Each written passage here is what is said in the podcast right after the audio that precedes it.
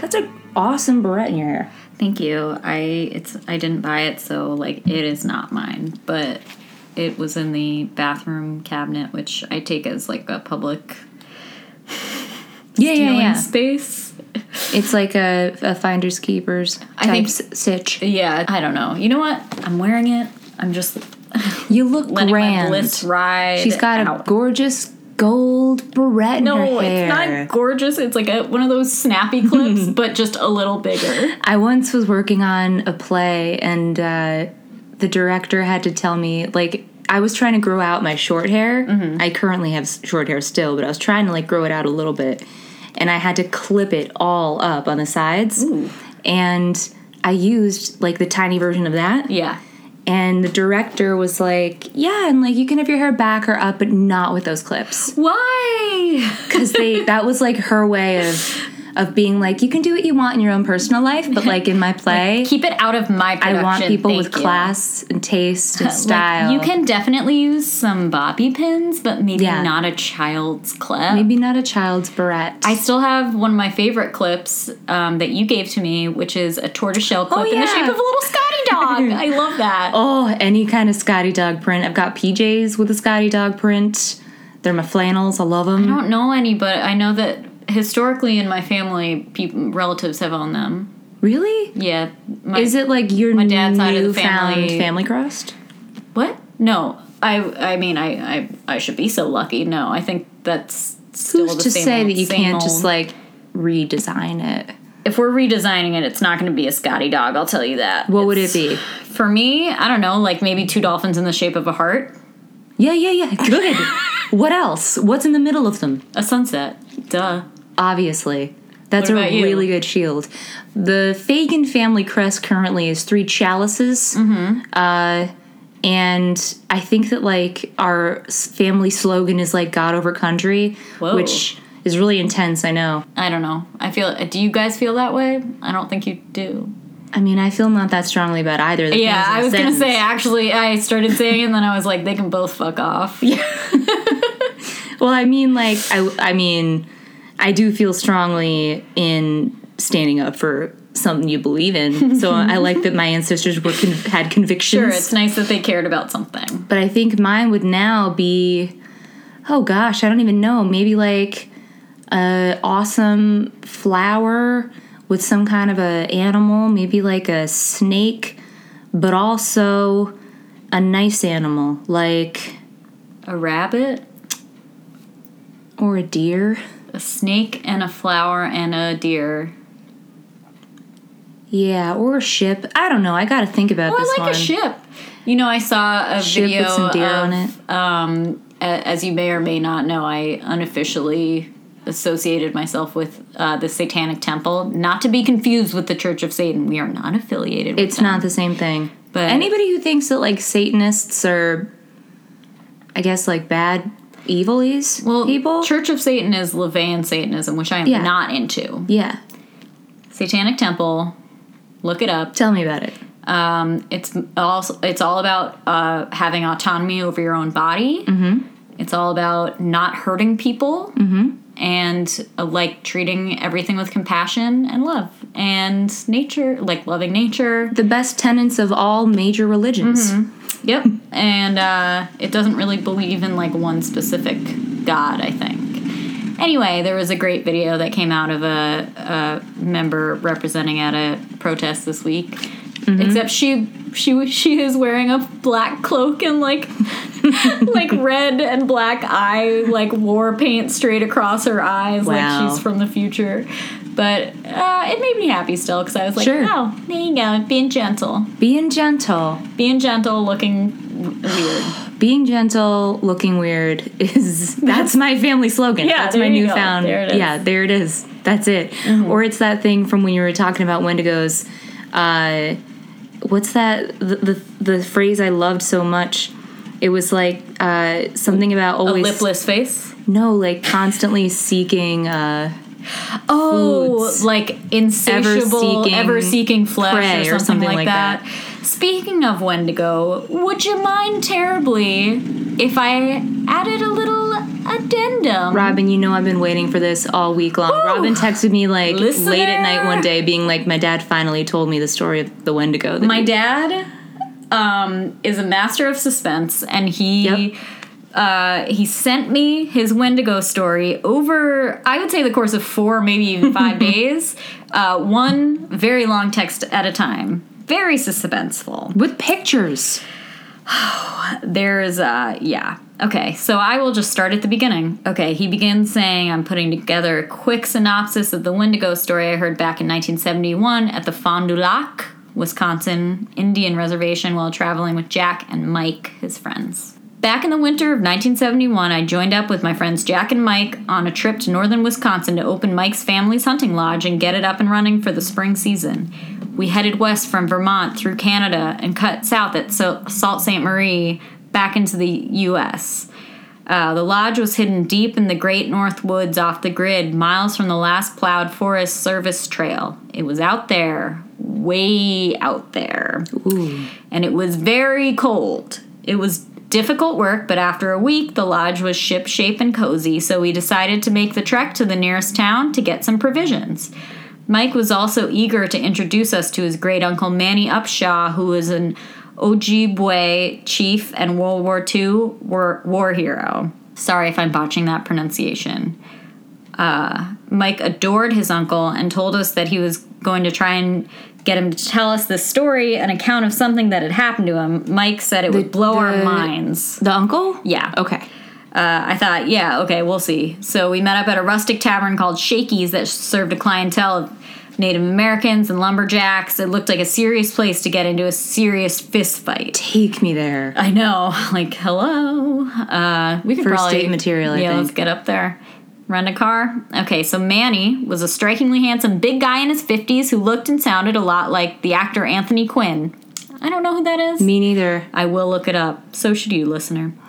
Uh, he was friendly, warm, and gracious, and he spoke quietly in a voice that uh, had a flat aspect to it. All business, no bullshit. The voice of a survivor. Quote So, Mikey, if you want me to tell your hippie friends here the story about the Wendigo, you're gonna have to buy me a couple of beers. I love that like they're hippies, but he's telling a story about a freaking Wendigo. I mean, are they mutually exclusive? Not in my not in my heart. Uh, he smiled and then he began to speak. Oh my god, this is gorgeously written by the way. I know. what you can't see is that it says end of part one, and then I didn't get the next one until like 24 hours later. All right. Keeping me in suspense. After the war, I had it. This is in uh, the uncle's voice. Quote After the war, I had Can a you do a job. voice? No. But could you? no. Fine. Fine. After the war, I had a job as an engineer over in Milwaukee, and it was a good job, paid real good, but I was bored all the time.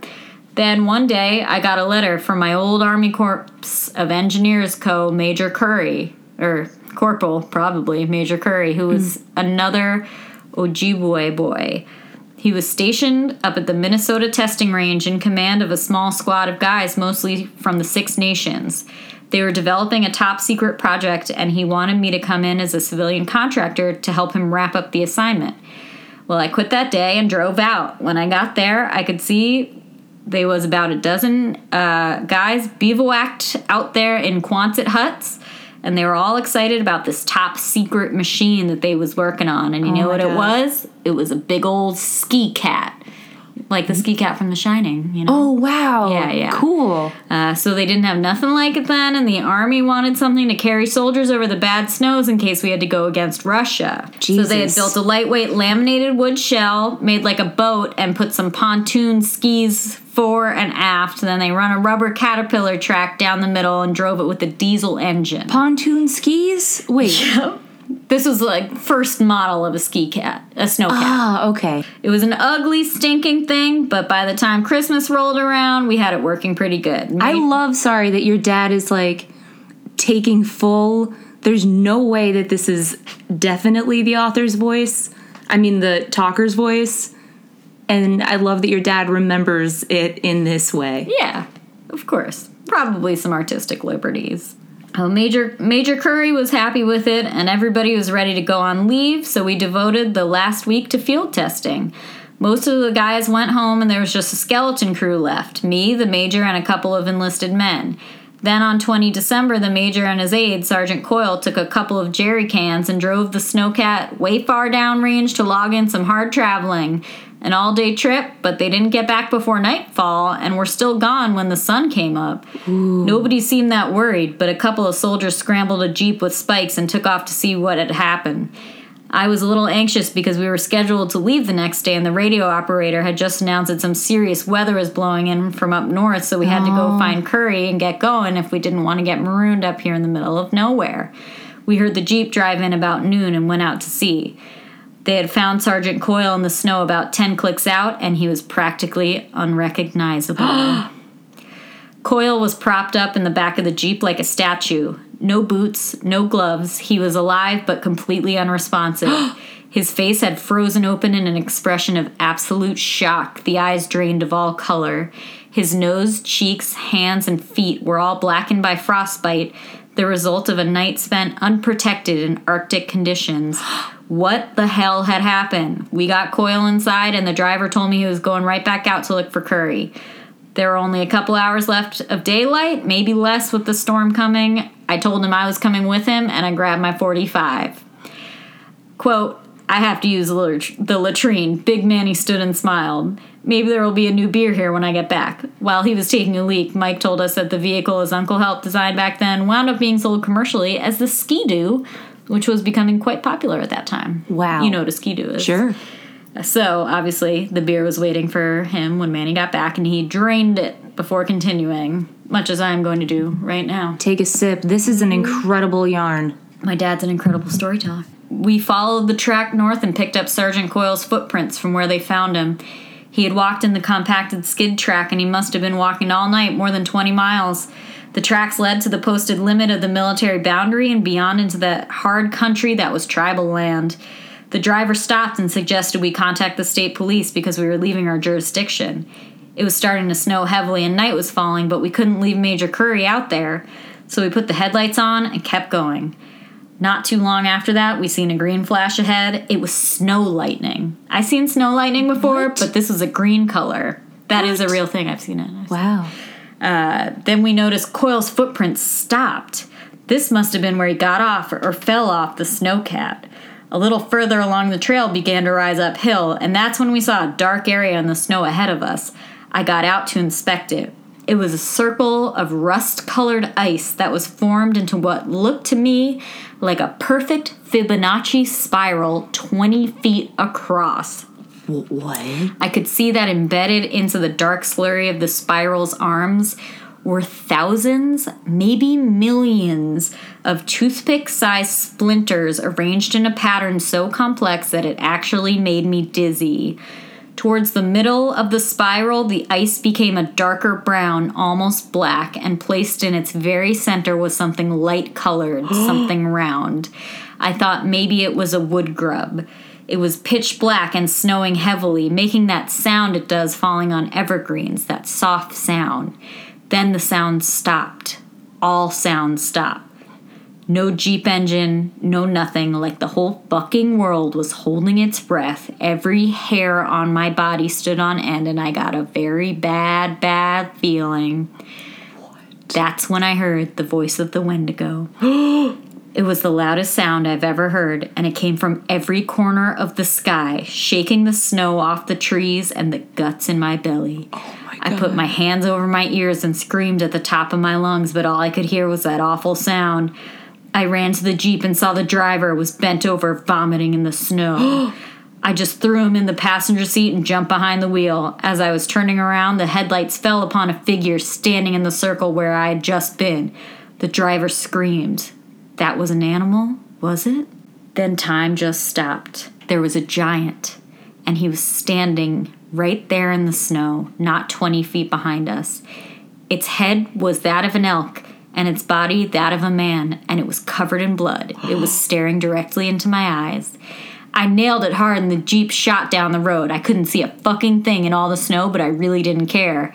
Everything I thought was real in this world had just got thrown out the window and I could feel my brain starting to shut down. Then the terrible trumpeting sound rose up again. The driver screamed, It's coming! I could see its massive hulk in the rearview mirror closing in on in long strides. Shoot it, I told him, but he just sobbed. I gave him my 45.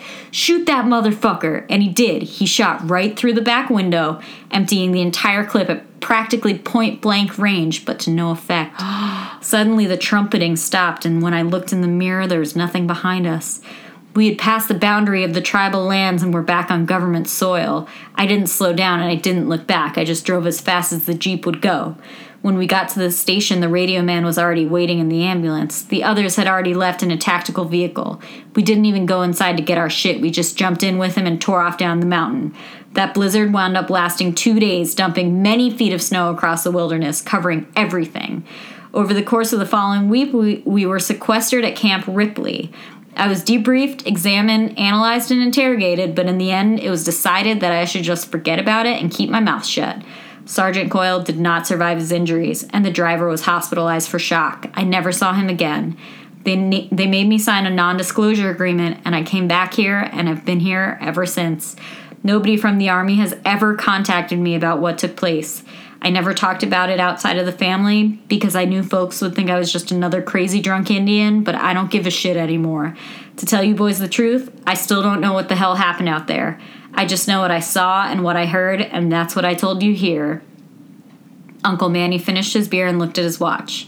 Well, it's past my bedtime. I'll walk you guys out. We are stunned in silence. There were so many questions. That's it. Oh, uh, fucked. I know. I'll let you guys. My mouth was just wide fucking open that entire time. I would also like, listener, dear listener, imagine you are but a wee child and you are staying in a cabin in Vermont. Snow falling, a beautiful snow is falling. And your dad just whips this one out. Your dad is whispering this tale to you. Wow. so good though, right? Yeah, and Yeah. also, I mean, we can get into conspiracy theories another day, Mm-hmm. but it it it makes me think about how, like I mentioned with aliens, the government definitely knows that So monsters are real. So much. Monsters are real. They just don't want you to talk about them. Do you believe in like a, a Bigfoot? I believe anything's possible. I feel like I do. I want to believe in a Bigfoot. Yeah, I would love to believe in it. That's unbelievable, I mean, man. that is why my fear of a Wendigo is so strong because growing up, I was like, the worst thing that can happen to you in a snowstorm is a Wendigo. is a Wendigo comes for you. yeah. And like it's also so interesting that like It's The- steeped in Native American lore. yeah, and also that that man who died of frostbite, his hands Mm-hmm. were his feet were black, which is one of the Yeah, physical nose and attributes lips. of a Wendigo. Yeah. That's unbelievable, Yep. man. I know. It's Oh my God. crazy. And the head of an elk because they're always depicted with uh like antlers or Yeah, something like that. they have like a like a like a like a cow skull looking face, like a Jesus reindeer skull looking face. Jesus Christ, Yeah. that's the best. So fucking good. That's I'll, the best. I'll post photos of my my dad sent me photos of him and his friends like this on this trip. Oh yes, I'll- I'll post please post, guys. Yeah. If you have a similar tale that you want to spend us, Please God, send it, to send it over. We will do a dramatic Dad, reading of it. Dad included. Dad, Yeah, send me more. My I dad, would love too. nothing more than to read more of your stories on on the air. I'll try not to stutter as much next time. you didn't stutter. That was gorgeous. That was Thank wonderful. you. My dad as well, but dad, I don't really know if anything haunted's happened to you. My dad did tell me once when he was at Wake Forest in North Carolina. Sorry, dad, I don't know if you don't want the world to know this. It was fun. a fun murdered a thing. man. Well, Oh. Oh. ruin the Cut. ruin Cut. the punchline. yes. Sorry. No, he said that what they used to do is like pull over on the side of the road and just walk up into the, the mountains and meet people in the middle of the woods that were just making moonshine and then just like drink that and have a great Oh. time. That sounds amazing. It's a fun time, right? Yeah. It's a great time. It's not scary. It's not scary at all. But that's like, you know, that's the kind of tales that, that my dad tells me. Well, that's fun. And when he constantly jokes that someone's going to murder us in our house. Yeah, yeah, yeah. By the way, man. The uh, neighbors Yeah, stopped what's up with the shooting those guns. Oh, Uh, good. Yeah, they've stopped shooting them off for now. Still don't really know what happened. Maybe you should call in a wellness check to make sure they didn't just shoot each other. And I hadn't considered that. Yeah, I should probably check on them. yeah, That's the house where the little boy sometimes wanders onto our property, and I have to tell him like a thing about that. that he can't do that because if my dogs are in the backyard, they'll freak out, Yeah, they won't hurt him, but they'll just like go insane Yeah. and bark. and then he might get scared. Right. And like it is if they crazy jump that he always him, shows up wearing a little sailor outfit and just singing in, in a yeah, in like a barely Well, audible whisper. when I was uh, the first time I saw this tiny boy that came onto the our backyard, he like I was on the back porch doing some work, and I look up and I see, and I live in the middle of the Yeah. woods. I see a, a tiny boy on the edge of our yard in a in a baby blue T-shirt holding a stick, and I'm like, that's a ghost. I'm f- totally freaked out, and we just look at each other like eyes locked for uh, at least a minute, and then I wave, and then he drops the stick, and I was like, fuck. So eventually, I think it was my mom. I was like, "Mom, like, there's this There's a child there's like a child in the backyard," and she's like, "What are you talking about?" And she went out and she was like, "Hey, what you doing?" And he was like, "Looking for grasshoppers." Oh, And she was like, "Do you find any?" And he's like, so where do you live? Yeah. And of course she's like, "Do your parents know long here?" have And he's you like, been feral? "Yeah." Yeah.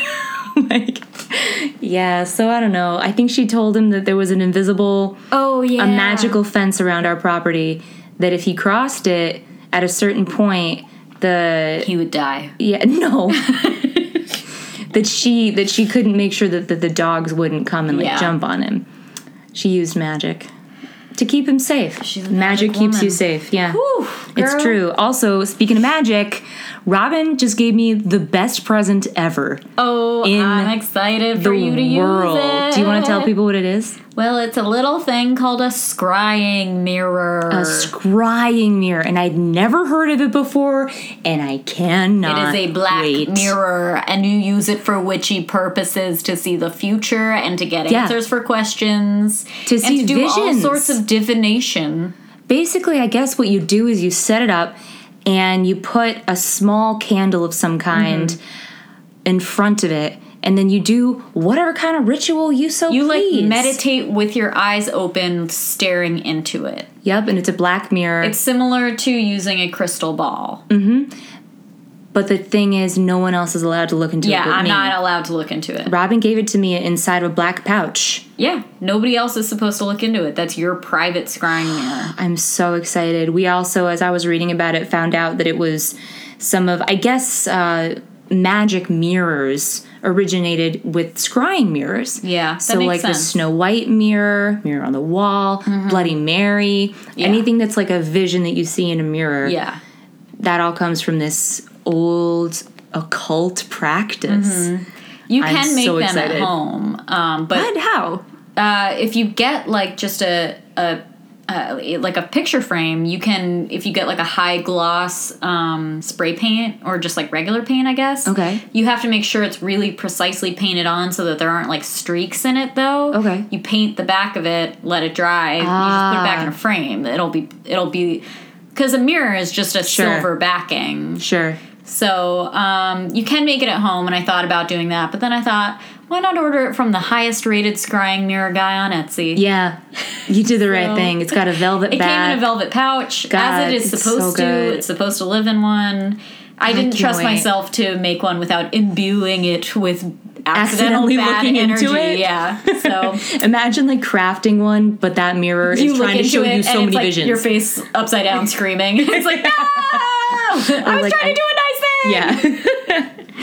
anyway, it's the best. I can't wait to put it on my altar. I'm really excited for I it. can't wait to hear what you see. You're supposed Ugh. to keep like kind of a dream journal of what you see in it. Amazing. I'm already doing that. Yeah, perfect. Doing a dream journal. Last night I had horrifying dreams because I saw Annabelle oh. creation yeah. last night, No very, spoilers, very no late. spoilers. No spoilers, No, but I will say care. This. I was not prepared for this. I went with Patrick, my little brother. He's sitting next to me, And as the movie starts, he leans over and goes, You know, Valak's in this, right?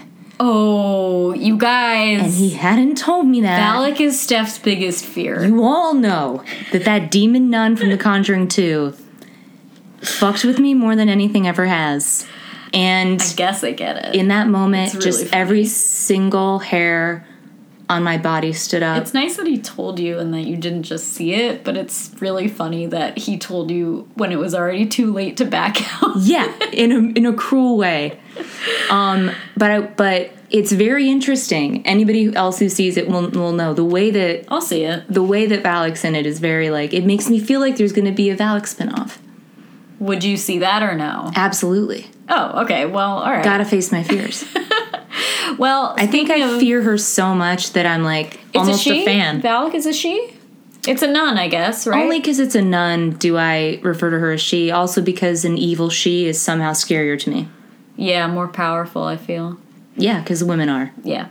Um, do you have a ghost of the week? Sure fucking do. Oh, I would love to hear. Uh, and guess what it is? Tell me. It's a ghost nun.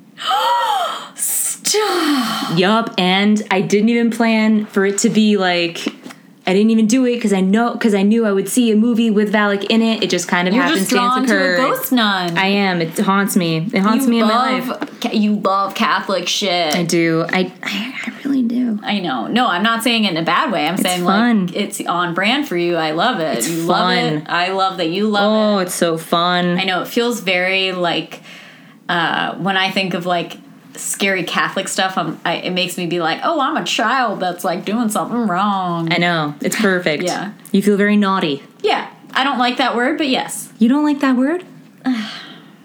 You don't like a, a naughty little boy or girl? Stop it. Okay, stop. Why? Because it's like, do you think of it in like a weird way? Yeah, I don't care. I don't like it as a word because Oh, okay. it grosses me out. It's like you've been a very naughty boy. All right. All right, Anyway, but yes, uh, it is nevertheless the correct term for what I For how you feel? Yeah. Yeah, being Catholic, you feel naughty all the time. Stop saying it. All right, I'll try. No promises. Today's ghost story Tell me. is Borley Rectory. Now, what is a rectory? Real quick. I'll tell you. Okay. I'll tell you. This is the most haunted house in England. Mm. Claimed to be. And we have a fun uh, a fun guy who we know in here, Harry Price. oh my god. I know, we talked about him. He's a paranormal expert. Yeah. psychical researcher who uh, I think we talked about him as somebody who said that orbs were bullshit. Um. Anyway, he Fair. he's great. I'll tell you more about him. Yeah, please. This building, this rectory, what what it is? It's it's like a parish house um, where the rector lives. It's a place Now, for. what is a rector? I'm not quite sure, but it's like some clergyman, Okay. some kind of clergyman. A man of the cloth. Yeah, I think that I should have looked this up, but I feel like it's like a Church of England thing, maybe. That's fine. I don't care. I have no idea. Like maybe think of it as like a vicar, Vicar. Mm-hmm. Yeah. as like a vicar. Um, anyway, this wonderful rectory is in the Gothic style, Beautiful. built in 1862 to house the rector of the parish of Borley and his family in the village of Borley in Essex, Beautiful. England. Alleged to be haunted since it was built. What? since it was built. But gained popularity after the Daily Mirror published an expose by paranormal investigator Harry Price. Hey. Hey. Let me Harry's going to play a big role in this, so let me kind of just tell you a little bit about him. Yeah, please. British psychic researcher and author. Um, he basically gained prominence because he investigated a lot of like phenomena, but also exposing a lot of fake spiritualists and mediums. He did believe in mediums, but he had select ones that he was like, she's legit. He's legit. You're Yeah. bullshit. So he came to the attention of the press when he claimed um, an early interest in space Ooh. telegraphy. Telegraphy? oh, telegraphy? okay. Okay. well, he set up like a receiver and transmitter between Telegraph Hill, Hatcham, and St. Peter's Church, Brockley, Nice. and captured a spark on a photographic plate. awesome. Good job. Entrepreneur. Uh, this was nothing more than Harry ri- writing a press release saying that he had performed the experiment, though. Oh, So uh, nothing was verified. hard That times. happens a lot with Harry. We'll see. Oh, Um, very interested in magic as well. Just giving you a little brief history of this guy. Um, he claimed to be involved with an archaeological excavation in London, and also no one can verify it and deny that he did it. So I think he makes like it's hard. Harry's a tragic hero in this tale because he he's like a paranormal expert who cried wolf. right. Like he makes is all these true, claims. it's amazing. Yeah, but we can't prove it's true. because he lied a lot. Turns out. oh, Price well. joined the Society of Psychical Research, SPR, in 1920. And because of his knowledge in conjuring and debunking a lot of fraudulent mediums, they really liked him. But soon he started not to get along with the SPR people. He disagreed with a lot of their methods, like, I guess they would charge mediums to test them, which Price thought was immoral. yeah. So he formed his own organization in 1926 called the National Laboratory of Psychical Research as a rival, as an actual like fuck oh, you shit. SPR. Yep. The psychical researcher John L. Randall wrote that in regards to Borley Rectory, there was direct evidence of quote dirty tricks played upon Price by members of SPR as he Oh, researched. Borley Rectory. Yeah, so they were like, "Yeah, Harry, like cool, like we'll Go come research room." with you," and then like fucked with him and stuff. I know. Oh well. Um, Well, they're definitely all dead now, so it doesn't matter. Yep. Uh, after his death, a lot of members of SPR um, said that his claims were all like false. Tried to like run his name through the muck, mm-hmm. but there are some people that still um, that still kind of believed in him. Robert Hastings was one of the few SPR researchers to defend Price. Very charitable of you, Robert. Yeah, and I feel like um, if you only have, if like you start an organization just to piss off another organization, and then when you die, SPR just shits on you, mm-hmm. maybe you were doing something right. you know? Sure. I mean, don't don't know. don't live your life based on that philosophy, but yeah. I don't know. Anyway, Borley Rectory was Harry Price's like Crown magnum jewel. opus. Yeah. Yes, crown jewel. The investigation was conducted between 1929 and 1938. And it's basically the best authenticated case of the annals of psychical research. Like to date, it was the best research, but then the SPR kind of shadowed. Sorry, what year was this? This is between 1929 and 1938. Okay. So it's a nine year period. His findings controver- controversial. The truth may never be known. But I will say that the rectory in um, just like people in England are still like that place is seriously haunted. God. So non experts just believe it Yeah. without even needing proof. Compared to other hauntings, it's a little ordinary. Uh, it starts out, it's a very gloomy structure, unattractive red brick, located about 60 miles northeast of London. Really, really old. Um, it was first lived in and built by the Reverend Henry Bull, whose family occupied it for 70 years. Dang. When he died, he was succeeded by his son, Harry, not Harry Price, as rector. After Harry died, there was no rector for a long time, and the town was psyched about it. They were like, We don't need you here. It's fine. It's because nobody knows what a rector is. It's probably like we're just like our tax paying dollars are Who are helping these you rectors eat. that we keep paying to live in this brick building? What's your job? Yeah. According to local lore, the rectory was haunted. Villagers avoided it after dark. I mean, you probably should have anyway. Yeah. It's a public building. Get you know, get out of there. It's somebody's home, yeah. Don't just go to someone's Private- home at night. building. Yeah. In 1928, it was taken over by the Reverend G.E. Smith and his wife, both professed skeptics of the paranormal. That's 12, 12 clergymen have lived in this house It's a lot. since then, yeah. So, do do do do. Legend has it the main ghost that haunts this rectory The main haint. is the Phantom Nun. You She do not want to see that in the dark. uh-uh. She drifts around the grounds, especially along a path dubbed the Nun's Walk, no, with her head kind of like looking down. no, no, no. Yep. The nun was seen both in daylight Hell no. and at night. Yeah. At one point, even during the movie last night, a scary thing happens in day, and I was yelling, It is day. because I couldn't believe it. It was against the rules. Just me yelling, It is day. Yeah. It is day. It's not. This isn't supposed to happen. it is day.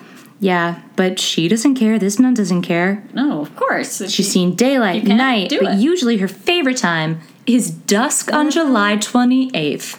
Oh, I'm sorry. Why? That's her day. Why is that her day? I don't even know, but I think we're gonna find out. All right. Once she was seen by four daughters of Henry Bull, the original owner. Uh huh. Um, There was also a phantom coach with horses. we know that one. Shout out, shout out. Point, Shout point, out to the Pukas and Death Coach. uh, also, Harry Bull alleges that um, one time he saw the coach being driven by two headless horsemen. Yeah, that's the Death Coach. You can't like pretend like that's anything but the Death I love Coach. that. Ugh, I wish that I was a musician so my stage name could be Death Coach. It's never too late. Well, yeah, I guess I could just adopt it as a stage name. Mine would be uh, the Phantom Nun. Mine would be um, Two Dolphins in the Shape of a Heart. Yeah, Right, sure. sorry, You're like artist formerly known as Yeah, the, I'm just a symbol. the Death Coach, and it's two dolphins with a sunset. Yep. Yeah, that's good. So, Legend of the Nun, there's no historical documentation yet that proves this, but says the rectory was built on part of the site once occupied by a medieval monastery where a tragedy took place. There are a lot of variations of this story. I'm going to read you all of them. One is that a nun from a convent at nearby Bures tried to elope with a lay monk at Borley. At least lay monk? Go for the top monk, I feel. they were aided by another lay brother and made their escape one night by coach. the death coach. They were captured. The nun was Guys, even interred. try. I know. The nun was interred alive in one of the monastery's walls, as in oh she Oh my was God. blocked, like bricked into the wall. shit. And her lover was hanged. Honestly, that feels like an overreaction. I know, but they're really intense. I mean, these are the Inquisition people. Different times, yeah. Yeah.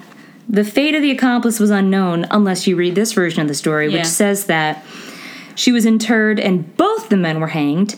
Another version says that the nun and her lover escaped but quarreled and he strangled her on the monastery grounds. Okay, like honestly, guys, And that he was hanged. don't get engaged if you're just gonna strangle each other. I know. Or don't plan an elaborate escape and then strangle your accomplice. you don't even know each other. Are you kidding? At least in all of the versions, At least write this letters guy's for a couple hanged. years, you know? Right. Yeah. Yeah. This monk is is hanged every single time. Mm-hmm. Oh, still another version. Uh, replaces the monk with grooms. I don't know what those are. With the same unlucky fate, so every, everybody dies. There's also this theory called the screaming girl theory, I don't like that. though not widely believed, um, that says that after the rectory was built, a young girl was seen one night clinging on the windowsill sill of the blue room on the second floor. That's a room that has. It's uh, people who believe in the screaming girl theory think that that room's especially haunted okay. and that she fell to her death. Oh, God. Yeah. So the nun also can be seen and heard several times throughout the years, um, but mostly around the time when Henry Bull was alive. But you can still see her, and there's pictures of her. This is a picture of the rectory itself. Oh, okay. Yeah. It doesn't look very churchy, although No, it is no. also completely like hollowed out. It looks like a hollowed out brick um, British mansion. Yep. It's great. It's beautiful. Let's see. On to the next. The newspaper articles prompted Price, Harry Price, Yeah. to invite himself out to the rectory for investigation. Just invited himself. Yep. Been there. Been there. He and his secretary, Lucie Kaye, arrived June twelfth, 1929. Um, in his book, The Most Haunted House in England, Amazon it, the Smiths told him the hauntings had become shortly after they moved in. So this is the Reverend now. Uh huh. This is the Living in the 20s. This is the new Reverend who's a total skeptic. Yeah. But they're saying these ha- these hauntings happened shortly after they moved in. Strange whispers. This is a long list of things they claim, right? Tell me. Ready? Strange whispers. Scary. A woman's voice that moaned and then exclaimed, Don't, Carlos, don't. my god. so disturbing. Let me read that again. Let me read that again. A woman's voice that moaned and then exclaimed, Don't, Carlos, don't. I hate that. Yep. Mysterious. I mean, that's like the worst haunting of all.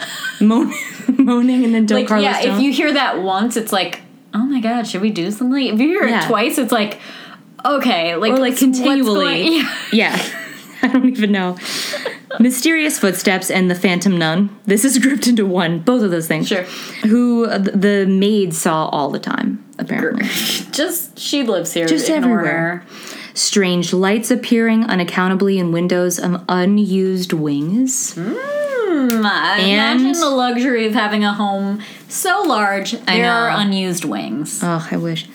And the ghost of Harry Bull. And also odd black shapes, like rectangles, for example. The scariest shape of all. Mm-hmm. after hearing this harry was like i gotta i gotta look around this whole place. Mm-hmm. So he did. While he was there he claims poltergeist phenomena occurred. He interviewed the staff and others and made a list of everything that had gone on in the rectory. This is the big list. Yeah. some things for at least 50 years the staff said. Because remember there was 70 years Yeah. of this other guy's family Forever. including telekinesis, spontaneous displacement of, of objects, smashing pottery, voices, footsteps, banging of doors and other noises, spontaneous combustion of portions of the house, Oh my god. mysterious wall writings, Oh, no. paranormal bell rings, inexplicable and sudden thermal variations, touchings. no. Yep. We've already established that that, that is unwanted. Yeah. choir singing, which I feel like might just be a choir singing. kind of nice. Yeah. Music, strange lights, coach like rumblings outside the rectory, Mm-hmm. sound of galloping horses, pleasant and uns- unpleasant odors, fright of animals. Just an animal being scared is, is That haunting. in my house all the time. I know. Mysterious smoke in the garden. That's a That's fun one. scary. I like that. Unknown footsteps in the snow. Wrappings. Wait. Oh, like Wrappings wrappings. in response to questions. Ooh, I like that. Yeah, Yeah. like a seance. Mm-hmm. And accurate predictions given through communication with a planchette. Oh. Okay. Okay. Okay. Okay. Okay. Yeah. Yeah. Can you remind people of what a Let planchette is? me just back up for a second. Were these people a fuxing around with a Ouija board? I mean, I'm sure some like maid was like, you know what's up on the flag? Come with a Ouija board. Look, I found this fun game board for Sorry to to all of our British friends. I'm not. That's accurate. On city itself, haunted. Um, because if you use a planchette, which is the thing that you use on a Ouija board that Yep. points at the letters, you're gonna get haunted. yeah, it's you may And as you're well just have a Ouija board. for it. Yeah, you Yeah. may as well just like draw a door on the wall that says like "Come in, anyone, anything." Mm-hmm. Yeah, you're asking for troubles. But yeah, I think one of them maids put it in there. you can't just blame a maid, dude. Maybe she was gift gifted it. Why would You know it be what? a maid and not one of the assholes that that like lives there for seventy years? I find it. I mean, maybe they were into it, but they're they're uh, men they of are, God. yeah, yeah. For them to have a planchette would be like very taboo, but also I love that. Would you I'm say changing it, it. would be naughty? naughty, naughty rector. Well, they're at some point, I'm sure there must have been children or at least teens living there, Oh, yeah, of right? course. So you know that's not that unusual for a child or a Yeah. teen to even don't if they you are a child like, of God. The idea of like a Ouija in. forbidden planchette in like the rectory. Of course, I would. I would hide shit all over that rectory. Oh, it'd be the best. I'd have so many scrying mirrors. oh, you're gonna see a Valak nun in that mirror the second you look into The it. very minute I light the candle. Valak will appear in, You in have my to room. try super hard not to picture a Valak. Okay. All right. Well, I'll try, but I'm not in Okay, if it comes down to it, picture Valak, but then picture my face okay, in the Valak, like that'll work. nun's face. Like, I'll just like, yeah, that'll be great. yeah, I'm immune to it now.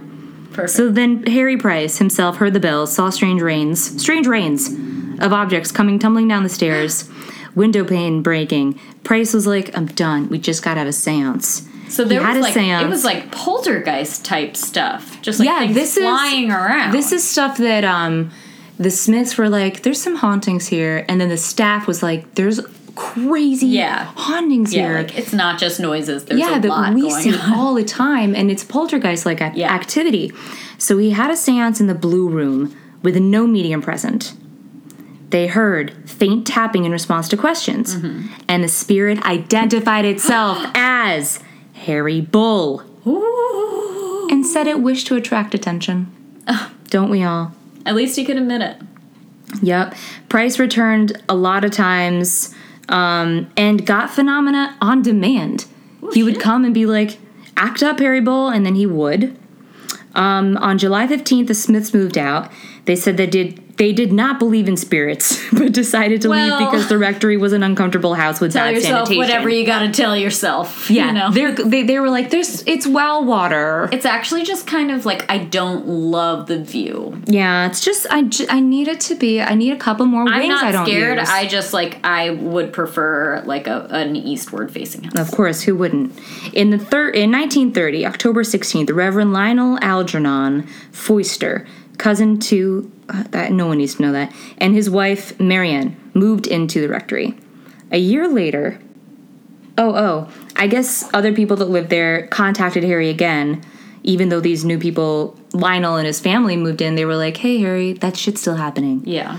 So the Foysters were really troubled, especially Marianne. And this is a great portion of this that I love because shit started appearing on the walls. Writing appeared on the walls. and they call these the Marianne letters. Oh my god. And I'm going to show you one or a, a couple. Ah. This is a picture of. Oh no. Wait, I gotta go back into my Google Docs. Picture of the Marianne letter. Letters. That's so good. Now, what are these written in? Is it blood? Is it ink? They're scratched into the wall. oh, wow. Okay.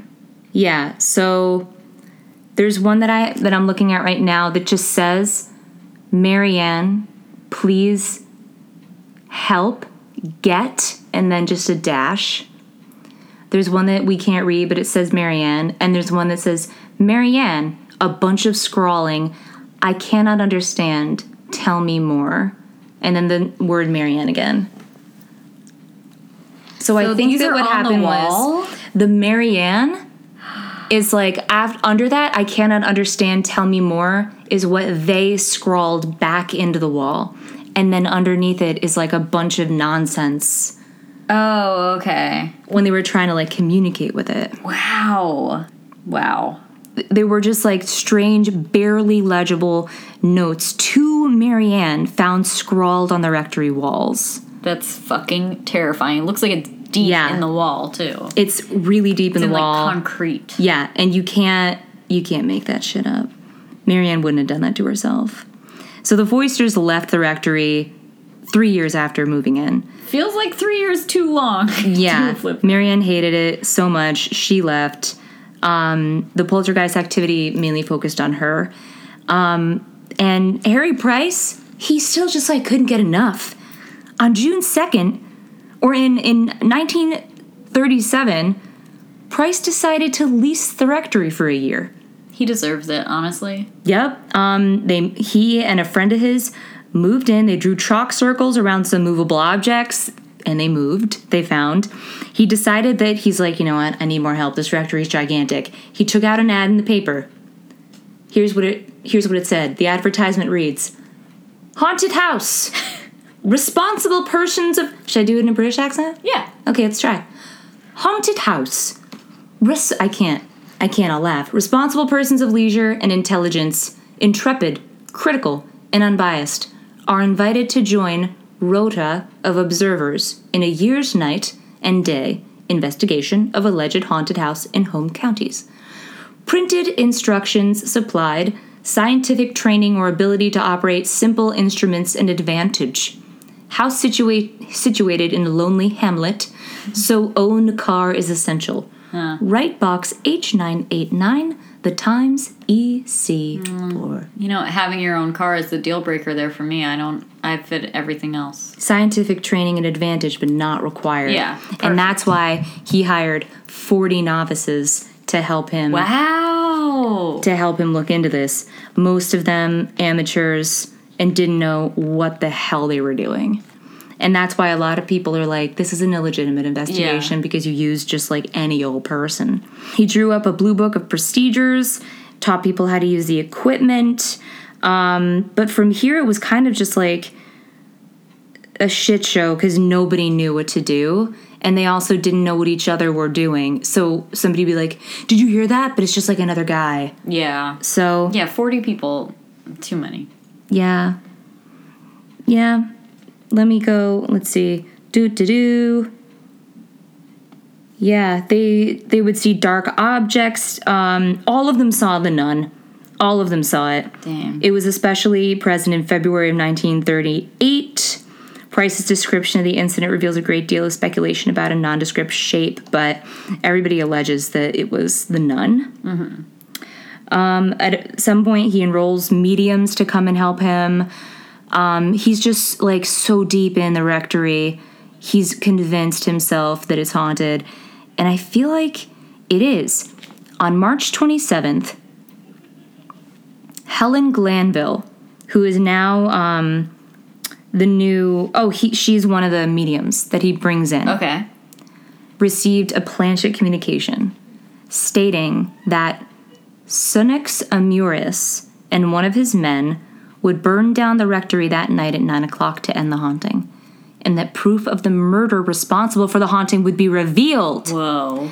The fire would start in the hall. Nothing happened that night. However, do do do do. Do do do do. Oh, also, there's over a hundred witnesses to the Marianne messages. Interestingly, the rectory did burn down How long after? not long after, 1939, so it's a year after, at midnight. The house had been occupied at the time. Um, it was just a paraffin lamp that like fell over, but it did burn down Dang. and it did start in the hall. Oof. And um, that piece about them discovering the murder responsible for the haunting, Yeah. they did. What was it? Let me find that part. Price documented haunting phenomena and discovered human remains buried in the cellar. Oh shit. This is in 37, which medical ex- experts said might be those of a young woman. Oh my god. The assistants were dispatched out the house. Yep. So um, after that, everybody just got like right on their shit. But it was said that she that she probably had been a nun that had lived there at the monastery or at least Wow. close by And, had was been like buried in the basement. interred alive. Maybe that looks so like it. crazy. Yeah, but isn't that's like that's like the thing with with Seisha's story? How there's just so Mm-hmm. They just happen want to be you to know. they just want you to know. Yeah. And she's just walking around being like, I was Being interred like, in hey this guys, just so you know, I fucking died here. Yep. Wow. That's all they need to know. Yep. Wow. There's so much more about this haunting that I could read, but it's, I mean, it's really in depth. And a lot of it is about how Harry Price was posthumously accused of like hocus pocus and exaggerating stuff. But I will say that the the public still very fervently believes that the rectory is haunted. Yeah, and they still see no the shit. nun, and they see they still see scrawlings, and it's like it's a whole thing. I will. I mean, like if I saw a haunted nun, I would die at this point because you're- it's such yeah. a trigger for me. If I heard someone moan and then say "Don't, Carlos," Carlos, or don't," I also might freak the fuck out. I wouldn't. The first time I'd be like, "Oh, that's awkward to hear," but it, the second time I'd be like, "Okay, I'm gonna crack open a cold one. It's not cold, very warm actually. Get ready for your tale. To get ready for my tale. Wet the whistle. girl, get ready for your tale. This might be my favorite one that I've ever I can't the wait. joy of research. Robin refused to tell me the name of it today, and I was very angry. Well, that's because it's not a specific ghost. Oh my god. I'm going to be talking about the doppelganger. no. Yep. You know, this is actually something that my brother Tommy doesn't doesn't talk about because it scares him so much. It's really fucking scary, and I have a lot to say about it. oh man. So the word itself translates to literally Yeah. double goer. Uh, similar to black dogs and some of the other phenomena we, we've discussed, it's seen as a harbinger of bad luck or death. Sure. Um, and the term evil twin or twin stranger or double is also used to describe the same thing. Now, this is not the doppelganger in the sense of somebody who looks like you, not Sure. like you're you're you know some guy that you happen to be sitting next to on a plane who also has a red beard. Mm-hmm. All right, in the mythical sense, it is another you, a ghost of yourself. How does it? What do you need to do to like split yourself and make a doppelganger? You can't control it. Fuck. So, Francis Grose wrote in the Provincial Glossary of 1787 that the definition was loosely, quote, the apparition of a living person. The idea of the doppelganger, though, goes back thousands and thousands of years and spans many cultures. The ancient Egyptians had the Ka, or spirit double. Mm-hmm. Norse mythology have the Vardøger, or ghostly double, who Yep. can sometimes perform the actions of the actual person before they themselves do them. So Oh your, my God. Your doppelganger can do things before they happen. Finnish mythology is a similar creature called an Etiäinen, which translates to first comer. Does the same thing, does your shit before you do it. Wait, but does it? Does the world like? Would my doppelganger, if if I was like, hey, I could really go for a cup of coffee, and I go to the place and they're like, "You're just here. Yep. That's horrible. Yep. Uh, Breton mythology, Cornish and Norman French folklore. The Ankou is the actual personification of death. It's pervasive across cultures. It's it, almost every ancient culture has a version of this, like Is- a dumpling. Does the does the doppelganger know it's a doppelganger? I don't think that anybody has gotten close enough to try. I will talk about a couple of them and and Please. I will I'll tell you what I I know about them. So there are hundreds of tales out there, examples of famous doppelganger sightings. These are just a selection because I wanted to keep it short of famous people who have encountered doppelgangers. The poet John Donne saw one of his wife in 1612. Donne said, quote, I've seen a dreadful vision. I've seen my dear wife pass twice by me through this room with her hair hanging about her shoulders and a dead child in her arms. Uh, the friend to which he said this replied, Sure, you've slept since I saw you, and this is the result of some melancholy dream, which I de- desire you to forget. You're now awake. You know, like you were obviously had a nightmare. Mm-hmm. Mr. Donne's reply was, I cannot be sure that I now live than that I have not slept since I saw you, and am as sure that at her second appearing she stopped, looked me in the face, and vanished. It turned out that the apparition was actually bringing him news a lot like a uh, banshee. Oh, Because his wife had given birth to a stillborn child that night. Oh my god. Another famous poet, Percy Bysshe Shelley, says he met his own doppelganger prior to his death. his widow later revealed that Shelley said, quote, he had seen the figure of himself which met him as he walked on the terrace and said to him, How long do you mean to be content? The doppelganger then silently point, pointed toward the Mediterranean Sea, supposedly towards the very spot where Shelley would later get in a fatal sailing accident. Shelley's wife also stated that once, as she looked out the window of their home, she thought she saw Shelley pass by the window, but then he passed again in the same direction from the same side, which, given the layout of the landscape, was impossible. Oh my god. In reality, her husband was nowhere near the lawn at the time she claims to have seen two of him. So it wasn't even him the second time. He was oh, nowhere close by. man. It was just like a Like an imprint. Yeah, like an imprint in time. In 18th century Russia, Catherine the Great was lying in her bed when concerned servants rushed into her room and, and woke her up and told her they'd just seen her enter the throne room. When she set out to investigate, she found her doppelganger sitting calmly on the throne. Catherine immediately ordered her sentries to shoot at her ghostly counterpart, and it fucking disappeared. Oh my god. She herself died soon afterwards. Not like immediately, but like within I would I think a week. This like makes me feel like a doppelganger can happen to you as your essence is like waning. yes, that is the thing. It happens to Man. let you know that you are going to die. Your essence is waning. Your here's an echo of you in yeah here's like a fractured version of you in a different multiverse version that somehow is like overlapping yeah Wow. Queen Elizabeth I in the very early 1600s has a similar story. She claims she saw a spectral version of herself lying motionless on her bed. The experience was particularly haunting because such appearances are said to be a certain sign of death, and she died almost immediately after seeing the doppelganger. wow. Another famous poet, Johann Wolfgang von Goethe, Sure. also claimed a sighting, though his seems to involve some sort of time loop. His story goes, quote, I now rode along the footpath towards Drusenheim, and here one of the most singular forebodings took possession of me. I saw not with the eyes of the body, but with those of the mind. My own figure coming towards me on horseback and on the same road, attired in a dress which I had never worn. It was pike gray with somewhat of gold. As soon as I shook myself out of the stream, the figure had entirely disappeared. It is strange, however, that eight years afterward, I found myself on the very road to pay one more visit to Frederica in the dress of which I had dreamed and which I wore not from choice but by accident. So he saw a future projection of himself.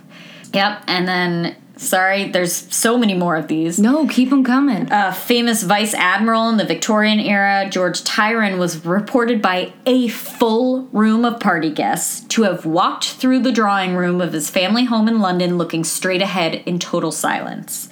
Witnesses say he was wearing a full commander's uniform and disappeared as he opened the door to leave the drawing room. wow. The real Tryon was on a ship off the coast of Syria, which had sunk and caused his death the same night the doppelganger made its appearance. oh man. Knowing that he had just doomed the 357 men on his ill fated ship to drown, his last words were, It is entirely my fault. Oh my god.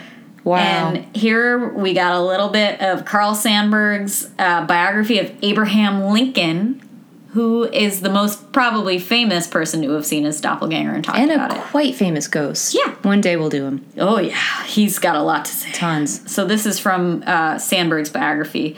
A queer dream or illusion had haunted Lincoln at times through the winter. On the evening of his election, he had thrown himself on one of the haircloth sofas at home just after the first telegrams of November 6th had told him he was elected president. And looking into a bureau mirror across the room, he saw himself full length but with two faces. It bothered him. What? He got up, the illusion vanished, but when he lay down again, there in the glass again were two faces, one paler than the other.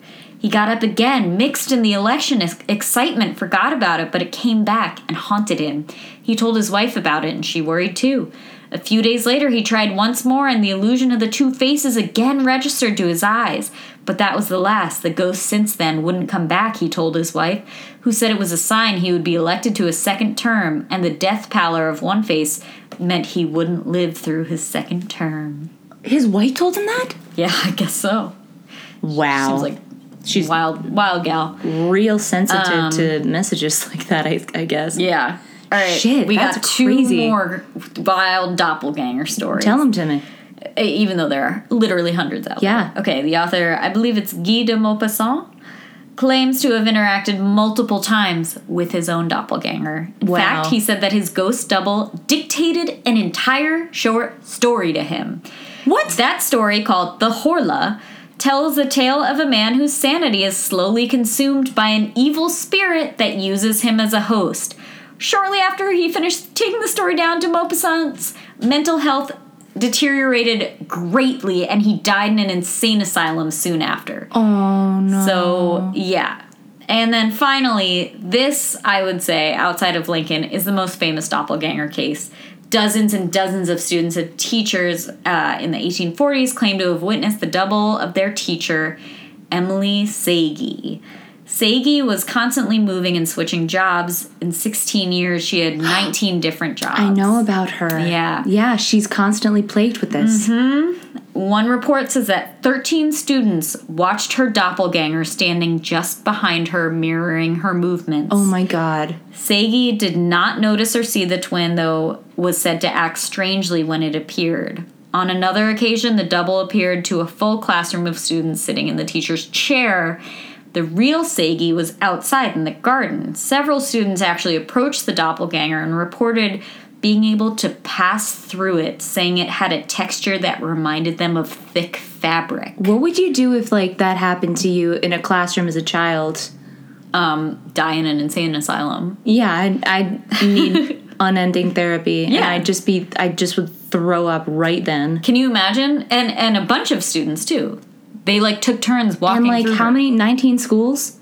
Yeah, Terrorized a bunch of schools. Yep, not her fault though. She didn't want it. It's not her fault. She just wants mean- to teach. it was like she was famous for it, and it become it became something that people saw and dealt with on a regular basis. People got used to it. So were there people who said like, "Oh no, no, that's just her doppelganger. The real one's blah blah blah." Yep.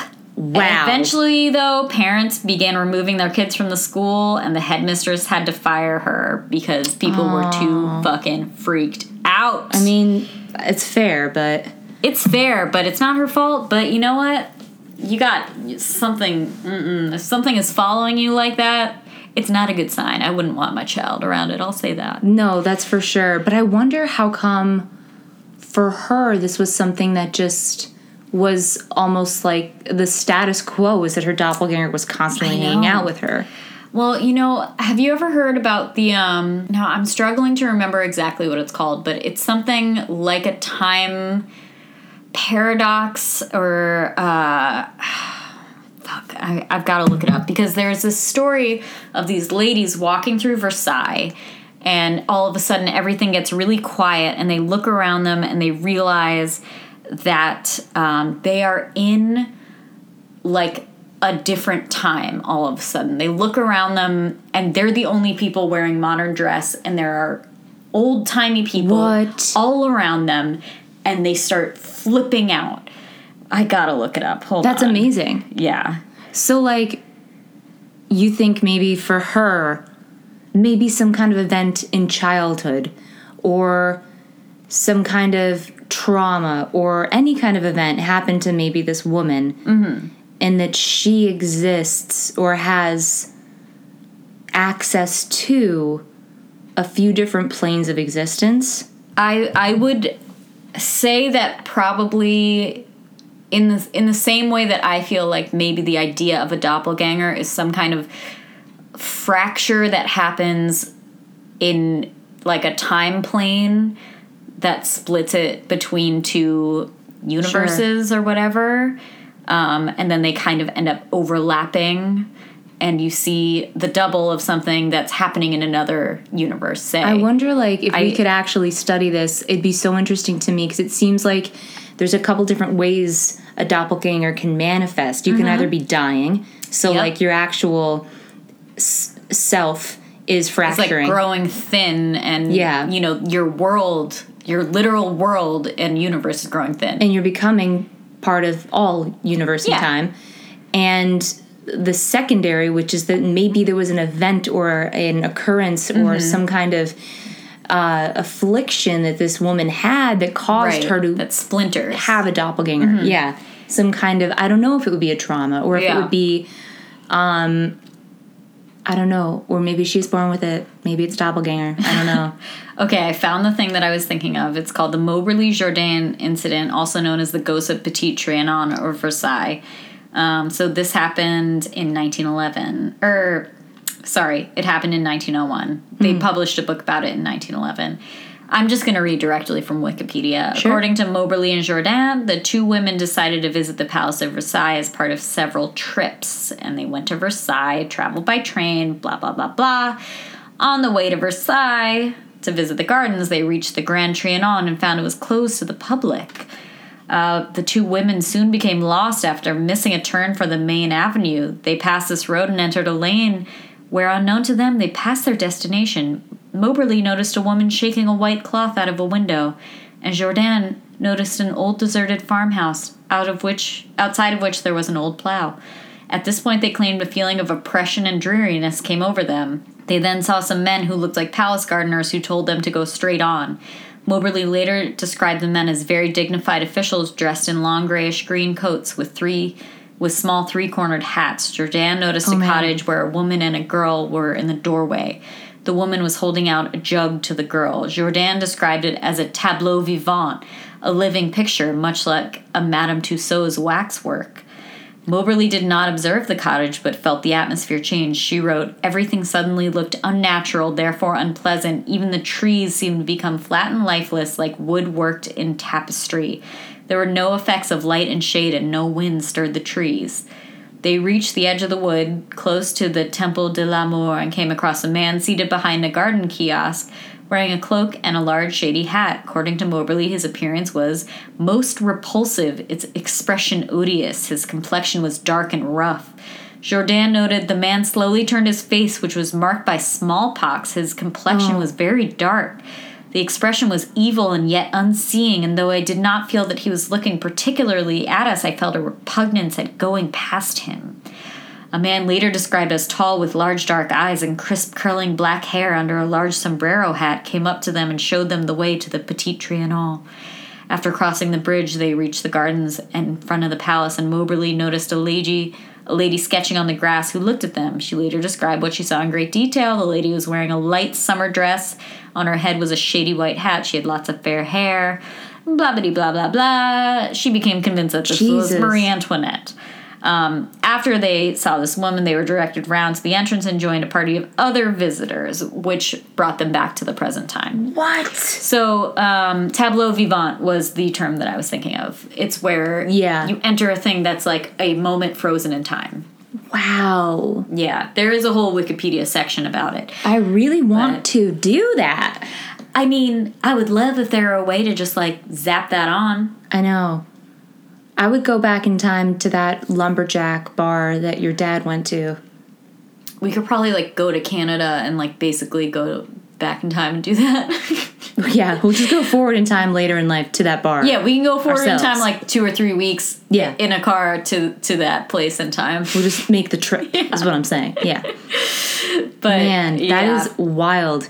I love that you did doppelgangers because I always am thinking about uh, layers of time and circular time and Just the idea of seeing a ghost of yourself is Yeah. fucking terrifying. A ghost of your own self. a ghost of yourself that when you see it, you know that something bad is gonna fucking happen. That's so crazy. It's so crazy and it's wild to me that there are like seemingly limitless reports of it from yeah. Like famous famous people who have no reason to lie about it. I have had experiences where I've felt like I've had visitations from what I feel what I felt like were my own ghost, but it's a ghost of my child self. Oh what? That's scary. Tell me about it. I it wasn't scary to me at all. It was awesome. Oh. Like it was always during times when like I was like about to fall asleep but I wasn't dreaming Uh-huh. or I was just somewhere with my eyes shut Uh-huh. and I would feel like um, there was a little girl near me or next to me, and then I would think, "Oh, that's myself," and I would become like overwhelmed with a sense of like play and happiness, or just like reminded about like the inner child. Yeah. But that's more of like that's not like an actual ghost. I feel. I mean, there's no way. There's no way for me to know. But but I feel like when anytime that I felt like a ghost of myself is is Yeah. near, it's myself as a child, reminding myself to be like, hey, don't worry so much. That that seems like a pleasant experience. It was great. and, and not like not so much a jarring like what did I just see? Who was that child? Why No, did she no, no. giggle and then run into the woods? Was that me? Like not like a terrifying, Giggling and running into the woods was my favorite activity, though. well, yeah. I mean, you do live in a haunted house in the woods, but Love to laugh. um, yeah. like yeah i mean i feel like there's a difference between being like oh like i don't know just the idea of like walking in somewhere to like go into your laundromat and having them be like you were ju- you were just Yeah. here That's the like, most unsettling "What?" thing I can think of. i wasn't like i think it's jose saramago saramago had a book called the double that's like about this kind Really? of thing yeah it's really Ooh, good I they wanna made it into that. a movie with jesse eisenberg which i did not see mm. but Seems like a weird choice. yeah, I know he's a good writer. He wrote Blindness. Oh yeah, yeah. yeah, with okay. Julianne yeah, Moore. yeah. That movie. They made it Man, into a movie. I mean, I don't even like it when people meet me and they're like, "You remind me of someone." Right. The idea of there being a like an a an A portion of you, like a even. an echo of you.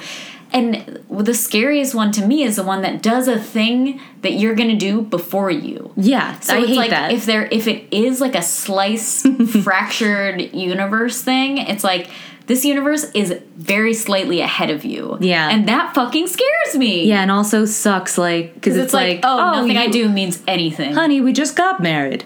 Yeah. Or like, you just received that award, silly. right. And it's like, oh, I have Robbed of free all will. the best Just things. kidding. Yeah. Wow. That's madness. Anyway, yeah, And I I was up pretty that. late researching doppelgangers because I was like, no, no, no. Yeah.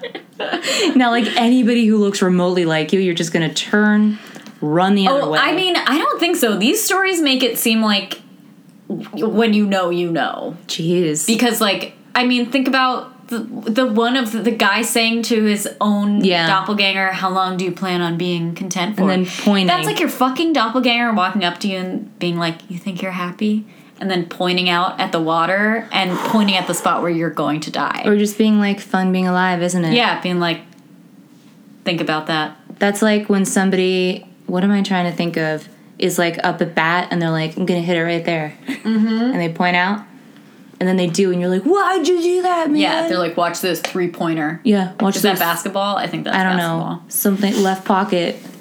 yeah oh ball. corner cor- corner pocket eight ball Yeah. i was gonna it's say like corner that. ball Doppelgangers are pool Card sharks. Card sharks? they're card sharks and they're pool sharks. Any way you slice it, it's a shark. Yep, it's a horrible apparition who's a magician and just loving the fact that they get to rob you of all of your oh, best things Oh, yeah, in life. they're like, guess what? You know, like you just ate a donut. Guess what? I ate it four seconds before you did. You fucking idiot. Like, and there's nothing Yeah. you can do about it, and you can't stop you from doing it. or like, oh, you're taking a break in the garden? I'm going to teach your kids while you're gone. Oh, I hate it! I hate it! That's the worst ever. And if it's just anybody, gonna uh, sit there. There was another story. Sorry, um, I forget which. I think it was one that I left out of this because it was like too. Uh, it was very passive. Like Mm. there, nothing really happened. But it was about a guy who a ton of his coworkers reported like he was sitting outside of the building one day, like just like sitting there staring down at the ground, looking grumpy, and they went up to him and kept being like, "Hey man, are you okay?" And he just didn't answer. And then like they saw him later and they were like, "Yeah, we all saw you and you were like being a real asshole." And he was like, "Nope, that wasn't me." Oh my god. Like your doppelganger can just like fuck with you. yeah, like ruin your reputation at work. Just by like being an asshole. and they'll be like, get back to your desk, Doug. yeah, and it's just like, oh, uh, I've actually been uh, Sitting right here, you know, working, working for a while. I don't know who you saw, and they're like, no, it was you. Like literally, it was you. We can prove it. Oh my god.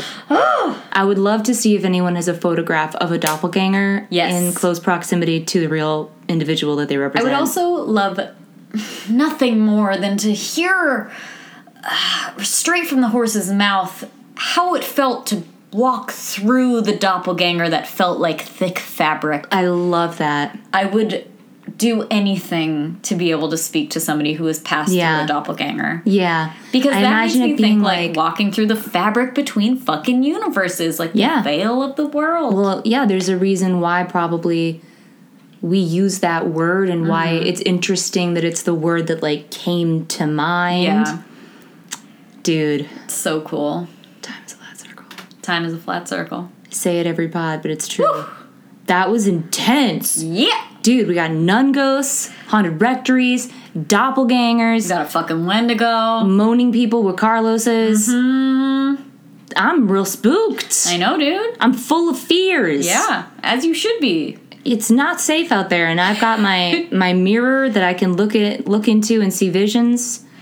It is uh, not safe out there. However, not safe out there at all. reading scary stories is a pleasant escape. It's a pleasant escape. Escapism is okay in small doses. Ooh, no, it's okay in great doses. Get out of this horrible nightmare that we live in. It's true, but also participate, Yes. represent. Let's not get into this, but yes, go out and protest and yell as loud as you can. Yep, as loud as you possibly can. Oh God, I love nothing more than screaming "New York hates you" Yeah, Monday. it's the best. It's the best way to do it. Is just to scream and scream, Scream and scream and scream until Yep. you- your voice is ragged like a Mm-hmm. ghost. ragged like a ghost. Ooh, Guys- do you have a ghost tip for this week? Uh, my ghost tip, I guess, is uh, don't be the person who cried ghost. If you want to start a spite organization to fuck with one that you're quitting, you got to make sure that, like, you vet yourself. Make sure that you're above board so nobody can Yeah. ruin your legacy. legit. And uh, beware Valak, the worst demon in the world. If you do go see Annabelle, um, Let me know what you was it called? Annabelle Creation. Something creation, the creation, I don't know. Just know that there is a Valak there. Going into it. Very subtle Valak. But also the movie was pretty good. I do Solid first half. Weird, weird one aspect of the second half that I think was kind of bullshitty. Yeah. We can talk about it later. My parents got bored and left Conjuring too, So, you know, I'm kind of soured on that franchise. This one's good. Way better than Annabelle, which sucked, in my yeah. opinion. I mean, I'm, to be honest, a little soured anyway because I emailed the Warren house and I know. requested a visit and never got back to me. I'm sure they're swamped, but still. Whatever. Um, I saw the movie Raw this week, which is a French horror movie about um, cannibalism. I highly recommend it. It's great. Real on cannibalism lately. You are. Yeah. Yeah. hmm Sure. I mean, I'm not like I wouldn't say I'm into it, but I'm definitely intrigued by it. Sure, Um, yeah, But it was a good movie. Um, I guess my ghost tip is like, oh God, you know, like there's no way to avoid your own doppelganger. There's There just isn't. no way. If you do see it, like make peace with your life. Yeah. Like say what you gotta say because you're probably gonna fucking die. Also, it's uh, don't But be too scared. you could go on to be a successful teacher for It's true. 16 years and you're and you just live with it, you know? And remember that it is you. it's you So and whatever you would do to fuck with yourself, like that's what's gonna happen. like it terrifies me because I'm like, oh my god, if I could go back in time with and mess with myself, I would be so awful. Yeah. like I would, I would, I would go to extremes. So like, I, Mm-hmm. Yeah. you know, whatever you would do to yourself, just pr- brace yourself. um, I would also like to say a very happy birthday day to Stephanie and Fagan. Thank you. Thank you so. You finally did it. I did it myself. Uh, Did by it the time last. this airs, I'll be 30 years old. A crone, An old an crone. apple-faced crone. Just an apple faced crone with no teeth and sunken cheeks. and- Although, if you use that scrying mirror right, perhaps you can procure a young skein. oh, true. Like the. That's what I'm gonna ask it for. does that do in, in Snow White? Does the queen do that? Does she make herself younger or does she just demand to know that she's beautiful? I don't know. We should actually, now that you bring it up, do uh, a Fairy old, tales? old fairy tales because, like the Disney one, I don't think that's the original Snow White story. No, I'm sure there's a lot more murder. fairy tales are maybe my favorite thing in the in the world besides ghosts. Well, I feel like there's an al- almost limitless supply of them. Yeah, nearly. for sure. Nearly. There's Um, the Baba Yaga, that good Russian fairy tale. I don't really. I, you know what? I don't think even it's tell me. Baba Yaga, to be clear, though. Oh, okay. Don't even She's tell me because I don't. Chicken legs. I, I, I oh yeah, I vaguely remember, but don't tell me because I want to hear it on the episode. All right, well, guys, you have that to look forward to at some point. Yeah. Um, if you have any awesome stuff to tell us, if you've met your doppelganger, if you know what a rector's job Mm-hmm. If you are my dad and you just have another story to tell, by all means, email us. That's the spirit podcast at gmail.com. and it's Spirit Pod on Twitter. Yep, at we are Spirit also on Instagram as just That's the that's spirit, the Spirit podcast.